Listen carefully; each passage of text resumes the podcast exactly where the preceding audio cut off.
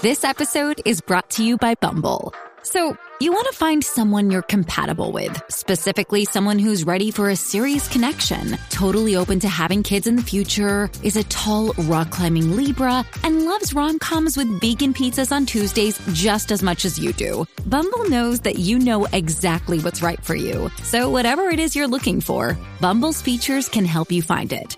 Date now on Bumble.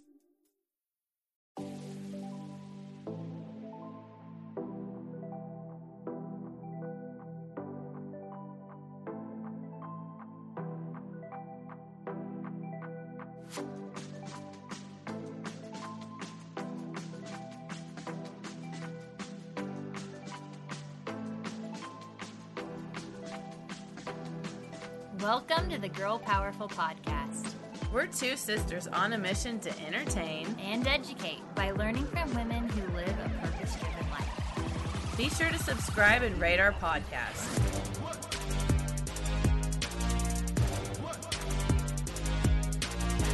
Hello, everyone, and welcome to the Girl Powerful Podcast. Today we have Clarke Finney on the show with us. We are so excited as Clarke is a lifestyle show co host in San Antonio, and she's also the author of The Perfect Mix, a book about a mixed girl who learns to love her mixed hair. Clarke, thank you so much for being with us today. Thank you for having me. It's such an honor, and it's so cool being on the other side of an interview. Right. I know during the pandemic, you um, interviewed Girl Powerful for like a good news segment, which was really, really fun that you, you know, that those kinds of segments exist. Mhm. so it's nice to be able to switch roles. yes, I love it. I love it. I'm happy. I have a question though, really quick. This is like a side note, but do people tend to like the regular news or when you do like the nice people, good, good feeling things, is that less ratings? Honestly, so I I don't pay attention to a lot of the ratings. That's above my pay grade. But uh, True. I know that people do love positive news. They like to be informed, of course, and sometimes it's hard because as journalists, we do have to cover the hard stuff. Um, it's a huge responsibility for us, and it's a part of our job to inform and to seek truth and then to present information that can have immediate impact or that people should really be aware of. But um, I'm in lifestyle because I love positive news. I came from doing hard news. Uh, that's like the concentration, that's what it's referred to. Um, but I came from hard news broadcast and started off as a reporter covering some pretty tough stories like murders, kidnappings, uh, severe weather. And it took a toll on me after a while. And after I got a taste of morning anchoring, where I was able to let my personality come out more and be more positive and help people start their mornings, it really changed my perspective on what I could do in my field. So uh, now I'm in lifestyle and it's more community oriented. I get to go to restaurants and taste new things and meet new people and talk about nonprofits. So I know that people who want a break from the news are excited for our show to come on right after the news airs. Definitely. The bright part of the day. And you're such a bright personality too. It's nice. And I like your style because you always oh. have really like bright colored dresses. Oh, I just Thank love you. So- I know I, I joke Like that. because people are like, are you are you just like this? Is this who you are as a person? Yes, I've always just been a morning person and Yeah. I like to bring that sunshine to people too. So That's really nice. So as a journalist, um, you know, you have to do the hard work itself, but then you also have to be forward facing and present yourself to the public. So have you always, you know, and that's really a more like of a role of confidence to put yourself out there. Um, so have you always had the self-confidence or did you work on it? Really, what was your path like from a teenager to now? Oh man, that's a big question. So I have not always had this confidence. And I think the confidence that I do have now, it's what I share with everybody. My biggest piece of advice is to really be yourself, learn who you are, learn how to love who you are. You will never truly be successful until you're real with yourself and honest with your interests, what you like, what you don't like, what your standards are, all of that. It just Yeah. dominoes into the rest of your life. So, with that being said, I actually struggled with it was a minor speech impediment. I would slur my words a lot. Um, and I, I noticed that it actually was a huge struggle for me in middle school.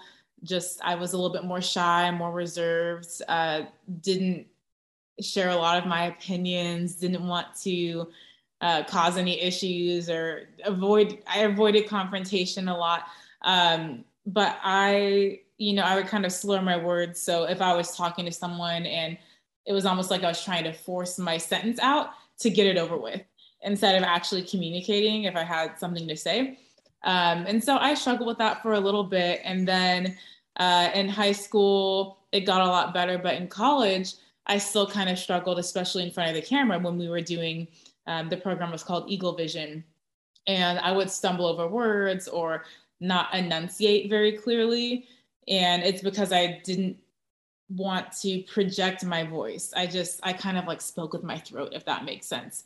Um, and so it took a long time, but honestly, after you know doing what I was absolutely terrified of, which was being in front of cameras and you know talking to a camera and really connecting with people, it was hard. But I kind of taught myself that um, the more you do something afraid, mm-hmm. the more it becomes natural and you get used to it after a while. I, I don't like the saying "fake it until you make it."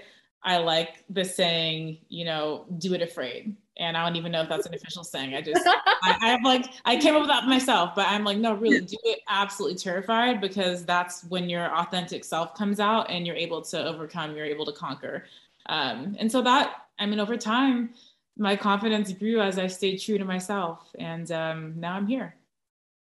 Do you think subconsciously you knew that if you went into journalism and then broadcasting, that it would push yourself to be to change and to evolve? or like did you know or did you like go to speech therapy like what was it like that pushed you in it because it's like if you had a slur and you weren't as confident yeah. in your voice you're going into a field that is all of your voice you know for everyone to listen to so how did you decide to do that uh, well my heart is always on my sleeve i always i i'm a very empathetic person and the reason why I wanted to get into journalism was to serve communities better and to give back to people and to be a voice for the voiceless and to really connect and connect humanity back to itself because we can all relate on different levels outside of being human, you know, life experiences and um, commonalities and things like that. So my love for what I did outweighed my fear of doing it. Yeah. and that's what really drove me um, to continue and grow stronger. And it's really funny because when when you do speak and i'm sure you guys feel this too as podcasters um, but when you project your voice there's a strength that you have to put behind it. And you can't you can't just talk with your throat or whisper.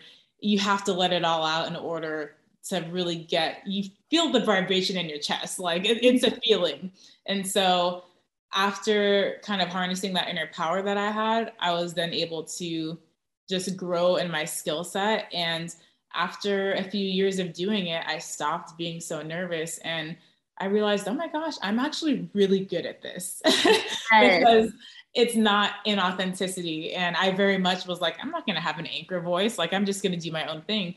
And so staying true to myself in that process has opened up doors that wouldn't normally open at my age. So mm-hmm. it's just it's amazing to, you know, to live it out and to see, wow, all that hard work and all the fear and everything, it was worth it.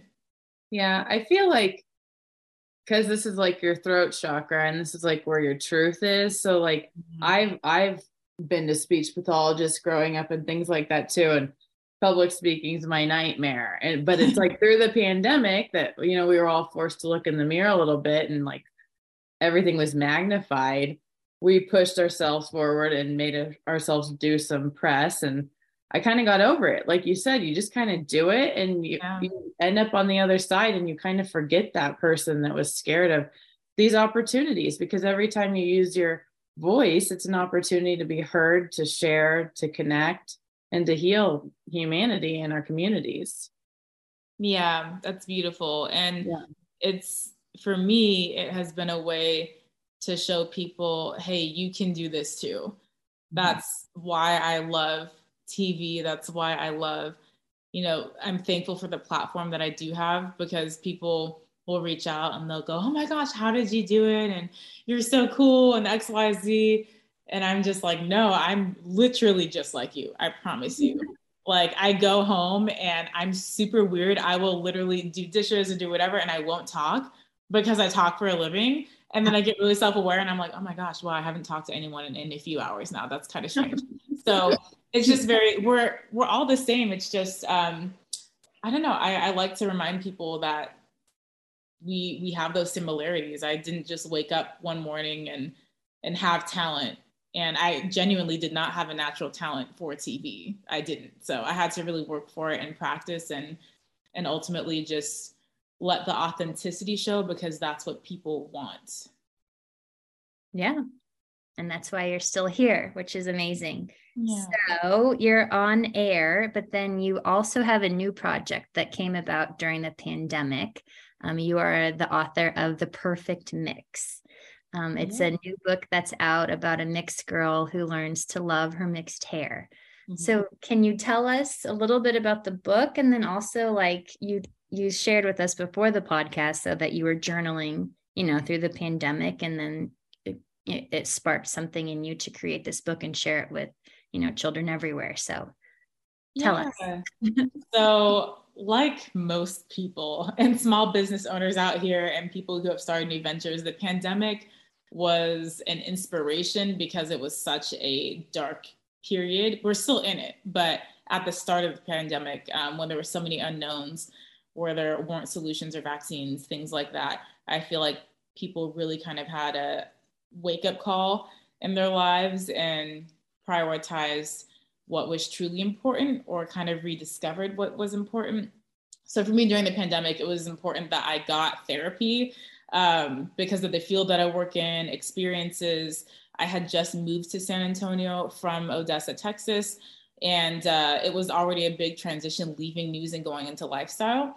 And I got a therapist because I thought I was so healed and like, oh, I'm just gonna get a therapist and um, talk and make sure check in weekly, make sure that I'm really okay. And it was more like a, it was almost like a workout for me where it's like, okay, I'm going to go to the gym and then 30 minutes or an hour of therapy. And it was a part of my routine.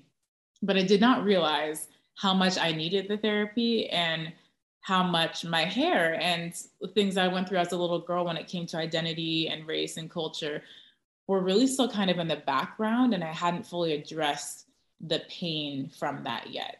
Um, and so during therapy, it did eventually come up where you know, I had started wearing my hair curly on air because I was embracing my natural curls and everything. But the conversation did come up where um, basically I talked about my identity and how I struggled when I was younger to identify with anyone because, I mean, especially in the early 2000s, I looked so different from people. And now we have Instagram and YouTube and everything. So there's so many different multicultural variations of people out there where you're just exposed to a true melting pot because social media touches the entire world, you know, other countries. And, um, but when I was younger, growing up, no one looked like me. No one had the same hair texture that I did, or even the same skin tone, even all the way up to high school and in college. Um, I never met someone that I could really identify with. So I always felt very alone, actually hated my hair and I remember a moment where I was younger and I would like wish on stars because, you know, Disney and fairy tales and things like that. But I, a few times, made a wish like, I wish I could be someone else. I wish I could have straight hair and not be me. And I will never forget wanting that because it was a true, true thing that I wanted. Um, and just growing up with that mindset and always feeling like I was on the outside. And it wasn't until I got older that I really had to learn how to embrace my multiracial background instead of trying to pick a side. And, um, you know, the way that my voice sounds, a lot of people are like, oh, it's very SoCal, it's very Orange County, you kind of sound like a white girl. I'm actually black and a lot of other things. So, you know, there's it's a it's a melting pot. But um, my dad's side is black and Irish, and then my mom's side is there's a little bit of black, but it's more French and European.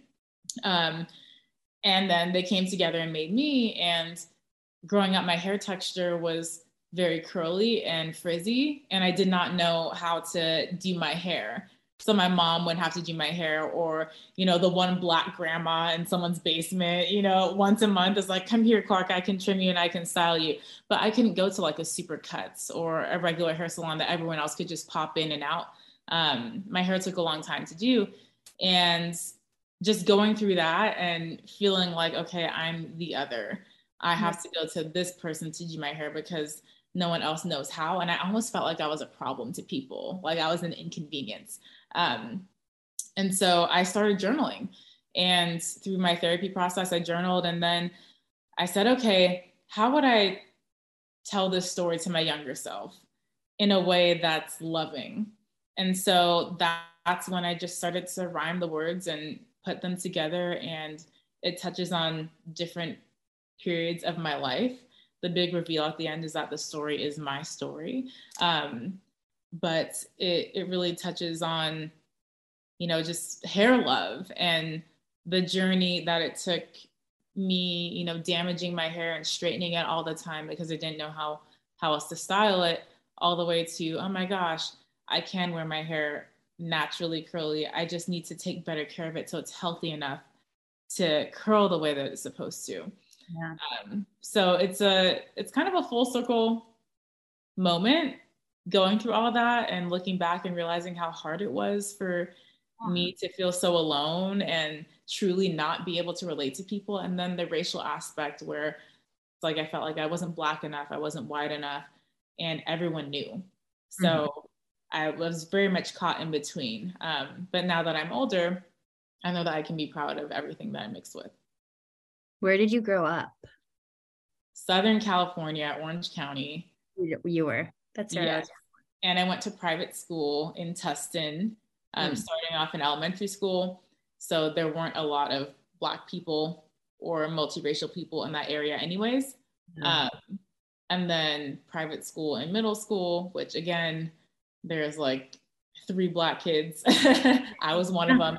Yeah. Uh, and then in high school, I really got a taste of you know different asian cultures and indian cultures and things like that because I, I went to high school in irvine and that was my first public school.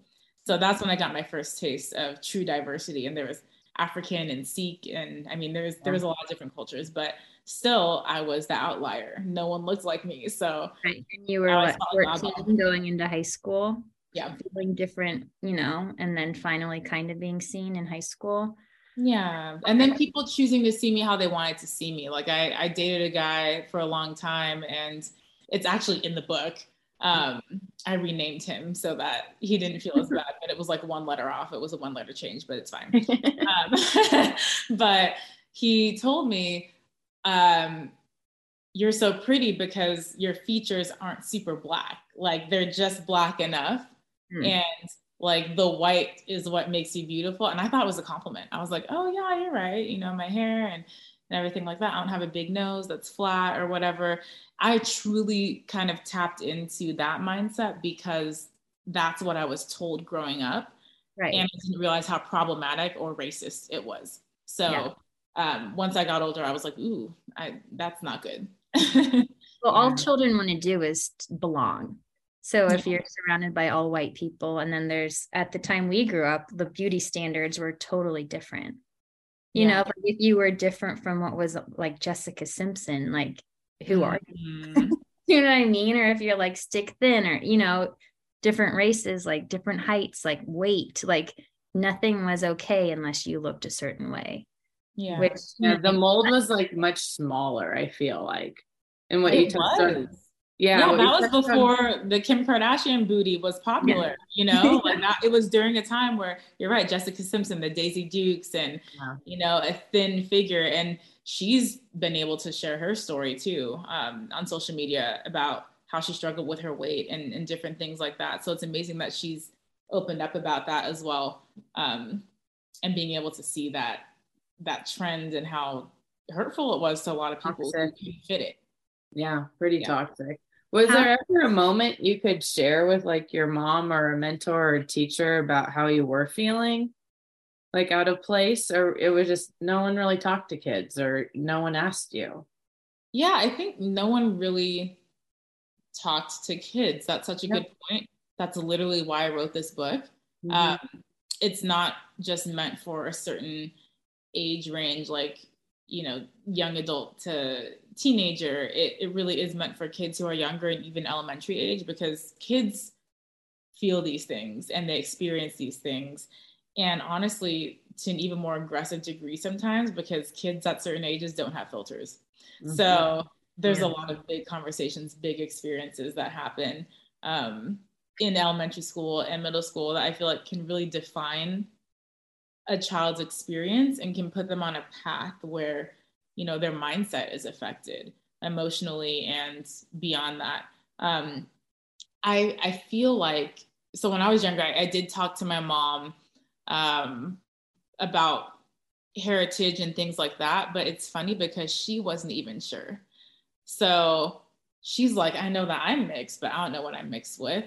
And she kind of, especially during her time when she was a little girl, it was way worse where there was actual racism involved where people um, would say horrible things and wouldn't want to play with her and you know certain things like that because she was just black enough for it to be noticeable um, she wasn't super white passing unless she had her hair straight and so her experience was very different but she didn't know what she's mixed with. She's just like, yeah, I'm mixed. So I never really had an answer. And after a while, I just kind of stopped asking and said, well, I mean, I guess I just have to live with this and no one cares and I'll just yeah. have to figure it out. What what what did it feel like when you started to write your book and you know it started flowing and you're like I'm going to make a positive impact? Like were you even writing it to write a book or were you writing it just like for you and then it turned into something beautiful? So I I wrote it for me. And it was initially it started off as just journaling my thoughts and feelings and everything like that. And I had just recently started wearing my hair natural on air, which is a whole other thing um, because my last news station didn't like when I wore my hair natural on air. And so they very much were like, we need you to look like Barbara Walters and Ginger Zee and have a hairstyle like this. But they didn't know that my hair was naturally curly because I had never worn it curly before. So they thought that I had gone in and done all these curls. And they were like, ah, we don't know. This is very different than when you came to the station. So I had to explain to them, no, my hair is naturally curly. And they were like, oh, it takes you how long to get your hair straight? Yeah. And um, so that was the whole process. But um, as far as where the book came from yeah it, it just naturally came out. And that's why it's still so crazy to me that it even exists um, because i truly was writing it for myself. And then there was a point where i said you know what? This story could really touch someone. And it's not i don't know like egocentric or self-righteous of me to share my story. And that's a huge message in the book where um, I actually have a line in the the beginning where it says sometimes the most powerful story you can share is your own because you never know who can relate to you or who's going through the same exact thing. And the amount of times I've heard someone, I mean, even a mom who brings their daughter um, or a father, they've come up to me after I've done a reading and they've said, Oh my gosh, this was my story growing up. And I got chills because it was like you were literally talking about my experience from start to finish and they brought their child to come see. So it's mm-hmm. interesting how it just it's not I don't know, it's not just connecting to one age range. I'm yeah. curious when you finish the book and you're like, "Oh, I think I have a book here."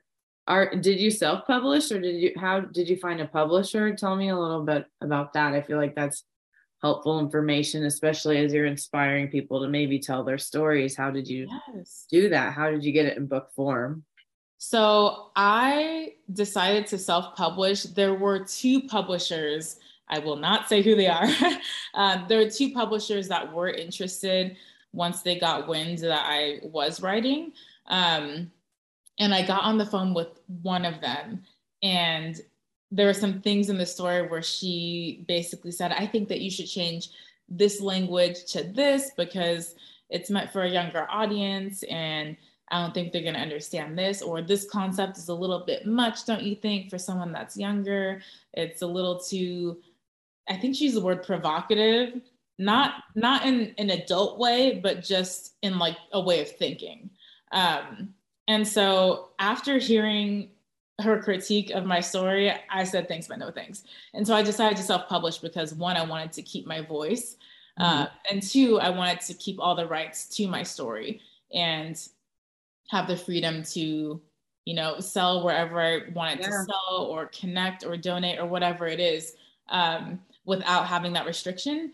So I honestly had no idea what I was doing. And, but I just, again, staying true to myself, I said, you know what, let me publish this myself. And I can trust that the quality of the print is going to be good um, and everything. I won't have that little voice in the back of my mind saying, hey, are you really sharing your story 100% authentically or are you allowing other people to influence because you know they have more connections? Yeah. And you know the truth because you were i mean the story is about you. And we yeah. know with kids how smart they are and the thoughts that come at a young age. So it's like for her to tell you like oh these thoughts might not be thought by yeah. an eight year old or a 12 year old it's like yeah they do. Oh well, they are. in the world. Dialogue yeah yeah I, I totally agree and that was a huge reason why i wrote the book the way that i did. And there's as it continues like the um, i would say the verbiage there's more elevated um, word use as different phases of life are tapped into because the language fits that world. So when i'm in elementary school the writing is very it still flows but it's words that a young child would use. And then in middle school, the words change a little bit. And then high school, there's more, you know, just just different worlds that you would different words that you would find within the world that the character is experiencing um, and how people normally talk. And so it kind of, I feel like it gives kids who are younger a bird's eye view into what quote unquote adulthood looks like because I feel like yeah. kids you know, they think about college and they're like, oh my gosh, that's when I'm going to have everything figured out. And the whole point of me tapping into college moments was I did not have everything figured out still. So, um, so I, I definitely wanted to speak in a way that was true to myself, but also keeping it real. Kids are like this. I mean, the kids, even back when I was a child, when I was five years old, we were having these conversations about skin color and hair texture and what was pretty, what wasn't pretty, all of it. Um, yeah. And I think parents are aware, they're just afraid to address it. Yeah. The kids have that like no BS radar. yes, 100%. That's why the book's helpful because maybe an adult is uncomfortable a little bit and that's their problem. But your book is a solution, especially like thinking about being a teacher and having all kinds of books that represent everybody in their classroom. Like this should be in every classroom, hmm. amongst others, you know? But yeah. it's like you can't just have the Disney princess books hanging out. It's like you have to represent everybody and tell different stories and and it helps it helps like i'm saying like it would help the adult that's like this is a little hard for me to talk about because it makes me uncomfortable mm-hmm. that they could lean on the book and you know still send the message to the kiddos yeah that's so true and it's been really good to it's been amazing to see the impact already yeah. sharing the story and how relatable people find it and that was the whole point but it's gone so much farther beyond than what i thought it would. Um, okay. so it's it's been really amazing but you're right. I mean the diversity in, in libraries and schools and it has been really encouraging a few people who are teachers and uh, people who work for nonprofits and things like that. Mm-hmm. they're so supportive and they're like oh my gosh we want this book. We need to be having these conversations. So so far it has been celebrated. I haven't gotten any negative feedback at all. Um, you have a favorite awesome. moment, a favorite moment of like reading to the kids or, you know, speaking engagements where someone said something or yeah. really with you? There are so many. Um, I feel like, and and it's so weird because I felt this on TV as well when uh, during an interview, of course, you're going through speaking points and everything like that, where you have certain things planned out or you have a schedule within the conversation and a producer in your ear being like, okay, this is how much time you have left. But there have been several moments where it's like this i can't even describe it but it's it's like everything stops and i become very self-aware. And i think oh my gosh i'm here right now. This is happening or feeling a real connection in real time and thankfully with my job i'm, I'm able to do that a lot because you know the topics are so fun and um, they involve community and people but for my book i would have to say one moment recently was there was a little girl and she looked exactly like how I did when I was younger. I mean, her smile, her hair, and everything. And I was able to squat down next to her to be eye level. And she let me touch her hair. And that was just very, it was such a defining moment because she was holding my book and I had just, you know, gotten done reading the story. And I thought, she has this now hmm. you know it's not just the book that her mom so graciously purchased for me but it's she has this message and i remember thinking i wonder what's going on in her mind right now because she was so she was a little quiet but i was touching her hair and i asked her do you know how beautiful you are and she nodded and i was like yes i was so happy but mm. at the same time i just it, it made me wonder like where would i be now had i known self love at an earlier age and had I had a message like that where you know it, it's something that's tangible it's not just an idea or a thought that someone's throwing out randomly it's it's something that you can carry with you and reading that story over and over again just reaffirms you know those feelings um, so that was really powerful for me really powerful i'm sure it's going to change the course of how she talks to herself and views herself too. Which yeah. is beautiful. We're like crying over here. I'm really trying to hold back the tears. This is being recorded. Oh my like, girl, your eyes will get real red. But, but that's when you know like you're doing like life's good work. You're making an imprint on people's lives, on children's lives, where it's going to change the course. And they're not going to beat themselves up and feel like I don't belong. They're going to see you and look up to you and be like, she's beautiful, like, and she looks like me, like I'm beautiful and beyond, smart and strong and capable, you know, and chasing goals. So it's just, I when I saw everything on the waterworks on Instagram, I was like, we have to talk to Clarke because she's it's so important.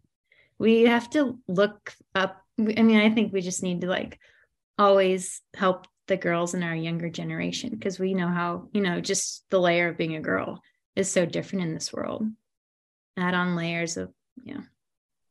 It's crazy to think about because i truly when i share my story i think oh my gosh okay great. They're going to hear another perspective. They're going to see oh look she came out on the other side. But i think in the beginning i was terrified of thinking about how how kids might feel if they don't love themselves or even darker complected girls who have even curlier hair or more coarse or thicker hair than I do, if they'd be able to relate to the story. And um, so I kind of wrestled with that for a little bit, but it's it's weird to think that this has had an impact and I've had to really be proud of it. And um, and be okay with celebrating that and you know not out of a place of arrogance but just true celebration of you know seeing oh my gosh my you know all that i'm getting so emotional oh my gosh. Um but all the stuff i went through as a little girl who just did not want to be in her skin or mm. in her hair and being able to grow out of it um you know when when you're younger like that you don't see the light at the end of the tunnel. You're in an experience and you think that's what it's going to be like forever i will never forget that feeling because i had that feeling you know in high school when i was in relationships and i was like oh my gosh this is the love of my life and that was my future husband. And then you look back and you're like, oh my God, what? What was I thinking? um, also, I was like 15. I had no idea what I was doing.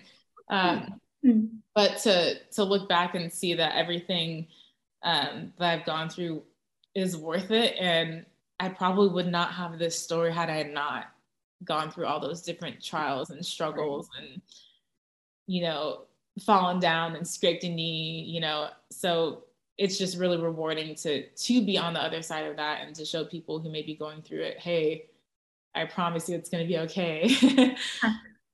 Do you have any advice for a young person or anybody really that like when someone says a comment to you and it's like a throwaway comment but it does sting you know maybe it was about your hair maybe it's about your body maybe someone mm-hmm. simply just calls you stupid but it's like whoa that hurt you know do you have any advice for like how to work through that so you don't like let it become its own like wound and a big mm-hmm. big part of your story because like you were pretty much alone like you're saying growing up but like now that we're all connected and people can hear these free podcasts and see your show and like maybe see your book it's like what's a tip for like maybe not holding on so tight to like someone's stupid thing that's like their yeah. problem not yours honestly, I think you said it so perfectly. It's not holding on. Um, mm-hmm.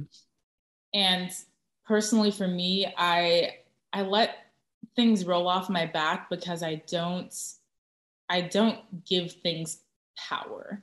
And I think that when it comes to other people's opinions or words that they say, um, if you give it the power to affect you, it will affect you.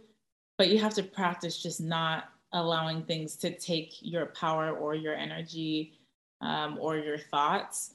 And um, for me, learning who I am and loving myself authentically and practicing that love um, has led me to discovering my truth, my personal truth. And so when people say different things that are negative or, you know, not so nice, I just recognize it as being a lie. Like that's not it's not true. It's not my truth. So it's not relevant to me. And also knowing that if someone is negative um, or is saying those things, they probably feel that way about themselves deep down, even if they're not presenting that way. Um, a lot of people who have the time to be negative, it's almost like a release for them because they're going through something. And it's so funny to say that because, like, when you're younger and hear that, you think, oh, wow, that's interesting. But as an adult, I truly see it in real time. You see it and it's yeah. real. I love that though, that little what you said though, like identifying that as a lie, being like, mm, not true, moving on, you know, and like pretty much hand up, like, no thanks. Yeah. And I think for me too, and this is a little bit I don't know, it's a more evolved version of that just as I've gotten older and this industry is truly ruthless. Like television, mm-hmm. uh, I've I've chosen to be kind, to stay true to myself, to elevate others because I have fought against um, you know, a system that can be so negative and people there are some people who have huge egos or huge personalities and they also have you know big struggles and things that they're overcoming in their own lives but they can project it onto other people. Um, and so i as i've like tried to stay true to myself and fight against the the norm like the tv stereotypes um, i've i've really grown into my own and i've i've learned to like even when people give you compliments and say oh my gosh you look so beautiful or oh wow i don't let that dictate anything it's nice when people say nice things but mm-hmm. also I still know my truth. So I'll accept a compliment and you know if there's genuine love and everything, you know, I can tell the difference, but I also don't hold on to compliments or people when they say, "Oh, you look great in this," or "Wow," if it's a physical you know compliment as well if it's an outfit or about my body or about anything even if it's nice i'm kind of like all right well you're still judging me yeah you looking coming to your own conclusion. And I don't need you to tell me I'm amazing. I know I'm amazing because my place, you know. So yeah. I'm like, you know, I'm I'm here to shine my light and show other people that they're amazing too, because it's not just about me. Um, so I've learned to find a balance between um, you know, being grateful and having a lot of gratitude for the beautiful things that come my way, but also whether it's a positive or a negative way of celebrating me, I stay neutral and I, I focus on me, you know? Very cool. This That's is cool. bringing up something that I wanted to share because it can go like it's not based on race, but in college, I was rooming with three other girls and they were all in my sorority. And like we had planned like bathrooms and who had the bedrooms, you know, and all that. And I have like curly hair, but you know, it's like whatever. I always was insecure about having curly hair. You know, it's like I'm white, but it's like no one, you know, we all straightened our hair. Like no one mm-hmm. had curly hair.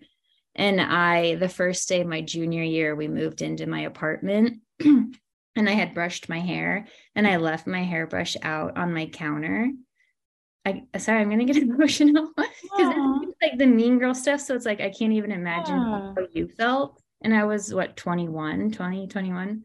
Mm. And this girl, Corey, she goes, Sonya has wildebeest hair. I heard her tell my roommate, and she goes, I'm not sharing a bathroom with her. And then they switched bathrooms. And then I, then I like had, like, I was like, like okay but they never knew that i heard her say that and that they switched and they mm. made up some like random excuse to share a bathroom together even though you know we already had this plan and then i was like that is so rude and it hurt me so deep because it was like an insecurity i had already mm-hmm. then i was like so anyway i i just i guess it just came up which is crazy but yeah people are so mean just because mm-hmm. you look different it's insane and you know what's interesting too, going through experiences like that as a little kid, of course, when you're younger, you immediately start crying.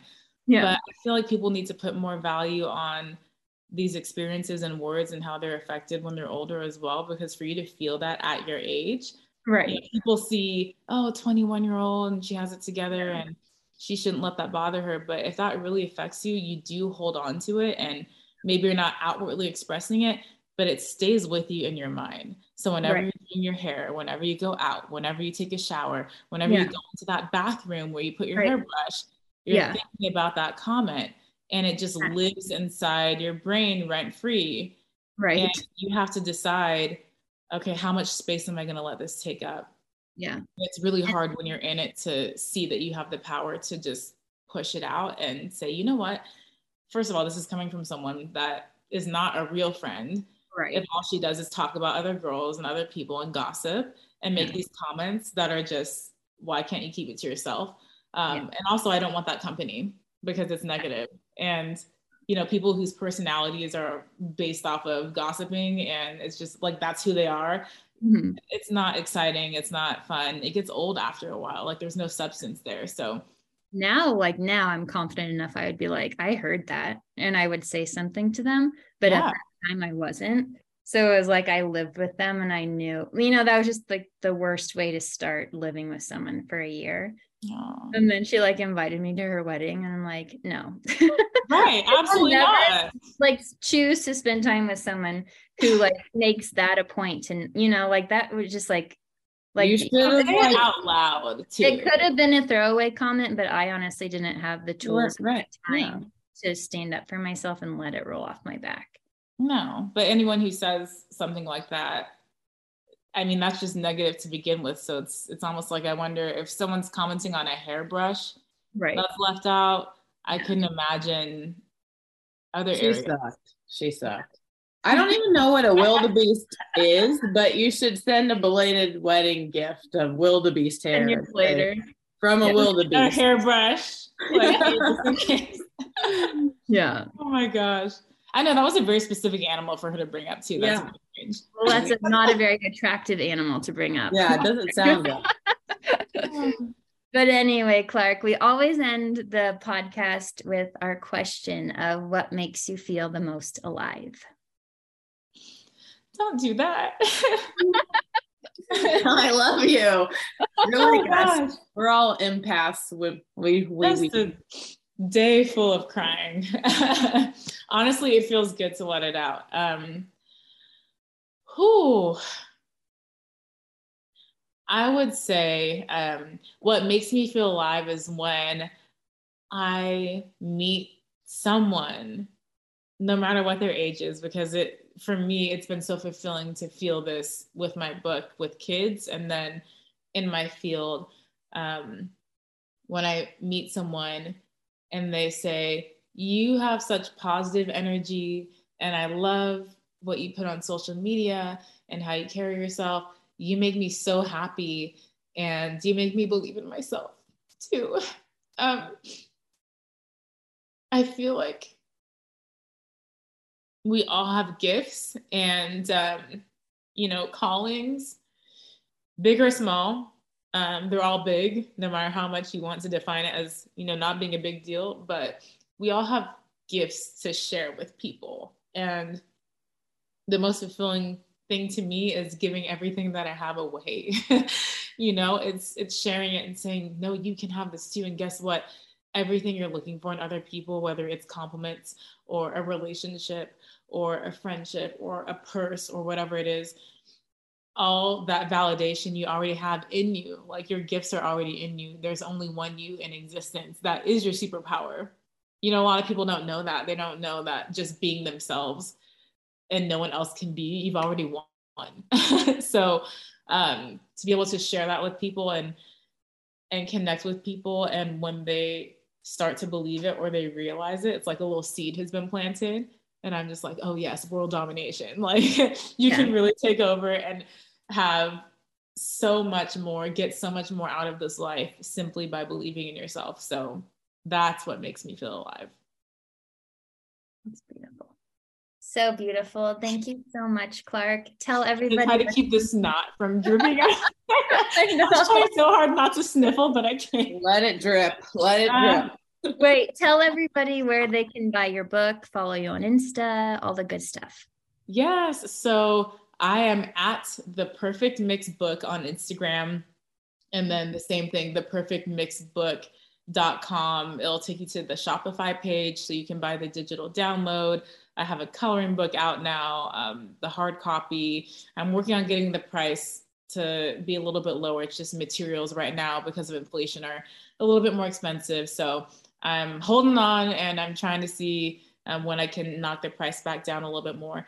Um, and then on Instagram as well at Clarke Finney. So it's C L A R K E F I N N E Y on Instagram. Um, that's my my main account where my whole life is. I truly like no filter live my life within the boundaries of being a professional, but still um, I love connecting with people and hearing stories and genuinely um, just, I don't know, connecting with people on a very human level. Awesome. Well, thank you so much for your time. Everybody go follow Clarke, go get go get her book, spread positive vibes everywhere you go. Thank you so much, Clarke. Yes, thank, you. you. so much. You two are so beautiful. Thank you. Oh, you are too. Thank you. Bye. Bye.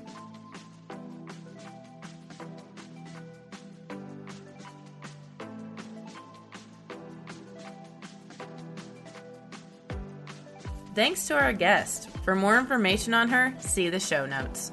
Please hit subscribe if you have not already. That way, a new episode is delivered directly to your feed every week.